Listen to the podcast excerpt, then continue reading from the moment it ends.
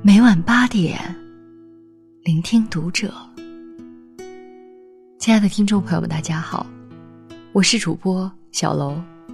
今天小楼跟大家分享的文章，来自作者 Chris。那些不动声色就搞定一切的人，到底有多酷？我们身边总会有这样的一种人，举止平和，波澜不惊，喜怒不形于色。人群之中很难捕捉到他们的存在，但就在我们慢慢淡忘这个不起眼的朋友时，他却在某个时点、某个场合，被某些人谈论起来。谈论的焦点，不是他的微小存在感，而是他不动声色的搞定了看上去不可能完成的任务，让我们或惊喜或震撼。这种人太酷了。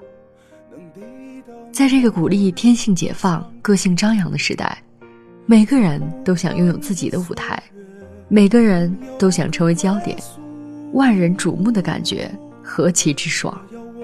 但越是着急放飞自我，越是容易迷失自我。我们总是喜欢张开双臂，告诉所有人我的梦想有多炫，世界有多酷，但绝大多数时候。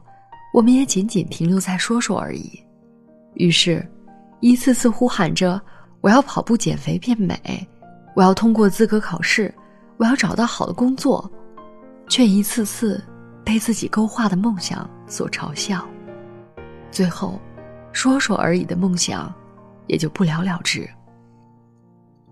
其实，当我们张牙舞爪的告诉全世界“我要实现我的梦想”时，早已经有人在不动声色的默默开始行动了。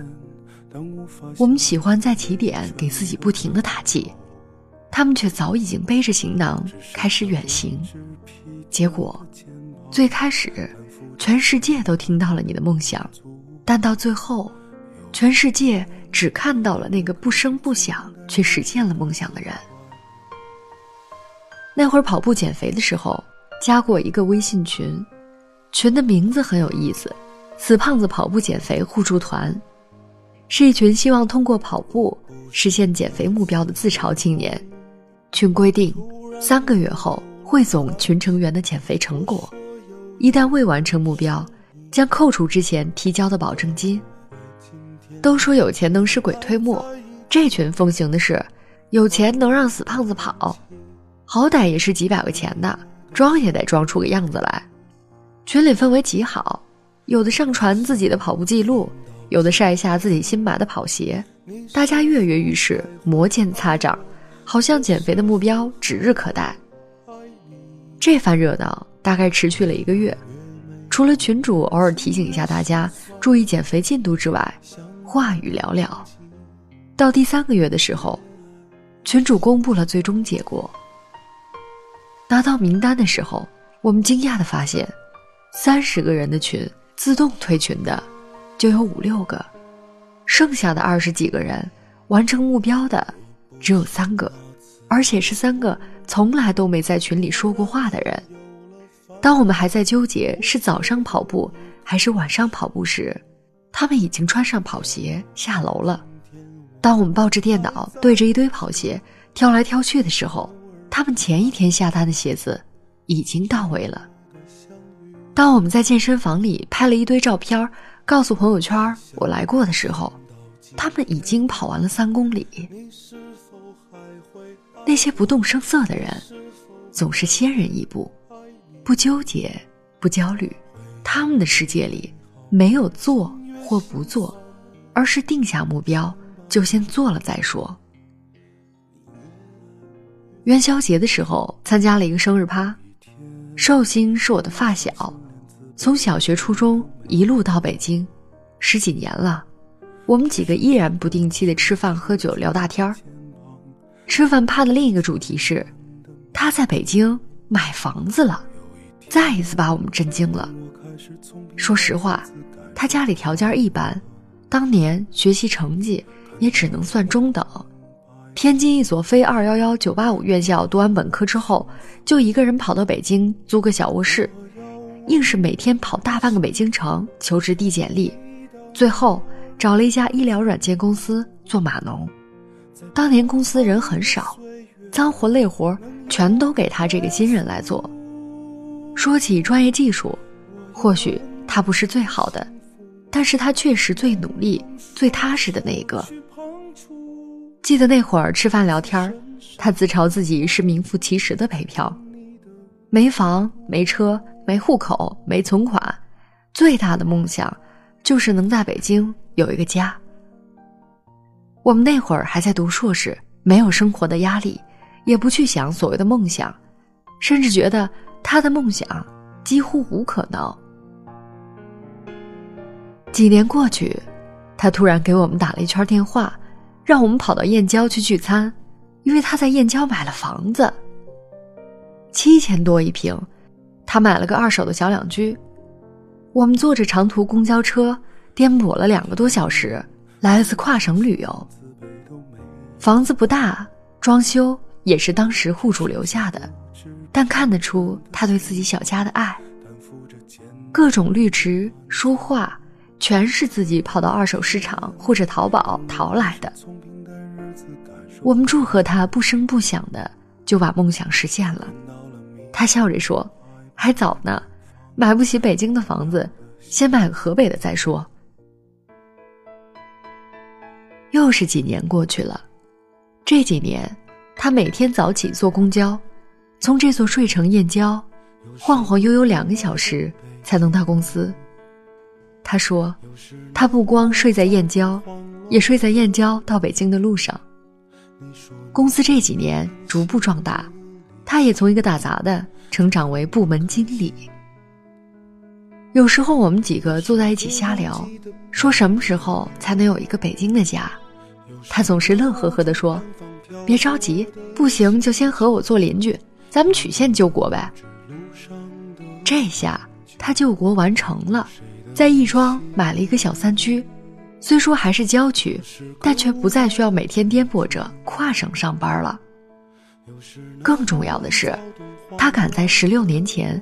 房价上涨之前，搞定了自己的家，而且是低买高卖，先定了房子，再卖燕郊的房子。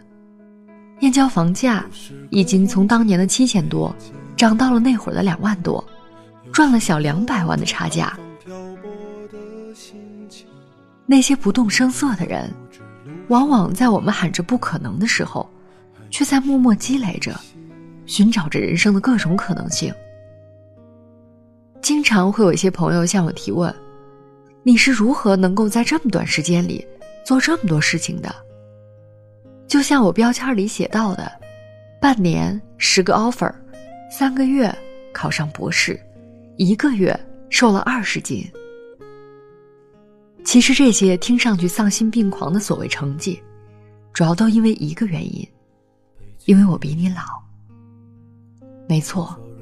看看这些提问的朋友资料，通常都是年纪轻轻的小朋友，他们求知欲旺盛，上进心爆棚，但或多或少都有一些迷茫，有时候也会有一些懈怠。但对比一下，那时的我，远远不如你们这般积极努力。你们看到了我一个月瘦了二十斤，但我也曾经每年三月定减肥计划。然后持续一年徒伤悲。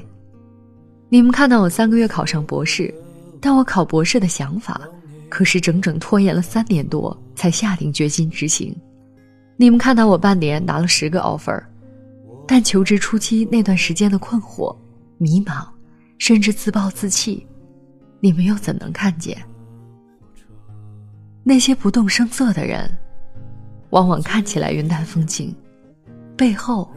却暗潮汹涌，他们不是不曾失败，而是失败了更多的次数，获得了更多的体验，才拥有了可以成功的经验和积累。那些不动声色的人，在面对压力和挫折时，往往以一种向上的姿态来应对。想想被千人指、万人骂的情景，绝对称得上大心脏。而他们的心脏足够大，坚持的意愿。也足够强，更重要的是，他们始终相信，与其急着用语言反驳，不如用行动和结果让所有人信服。最后，送大家一句话：不动声色的承担、坚持、付出、前行，总会有一天，让所有人看见。有一天，我发现自怜资格都已没有，只剩下不知疲倦的肩膀，担负着简单的满足。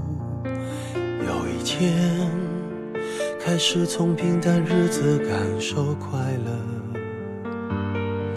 看到了明。本期节目到这里就要结束了，感谢大家的收听，我们下期再会。我要稳稳的幸福，能抵挡末日的残酷，在不安的深夜能有个归宿。我要稳稳的幸福，能用双手去碰触，每次伸手入怀中，有你的温度。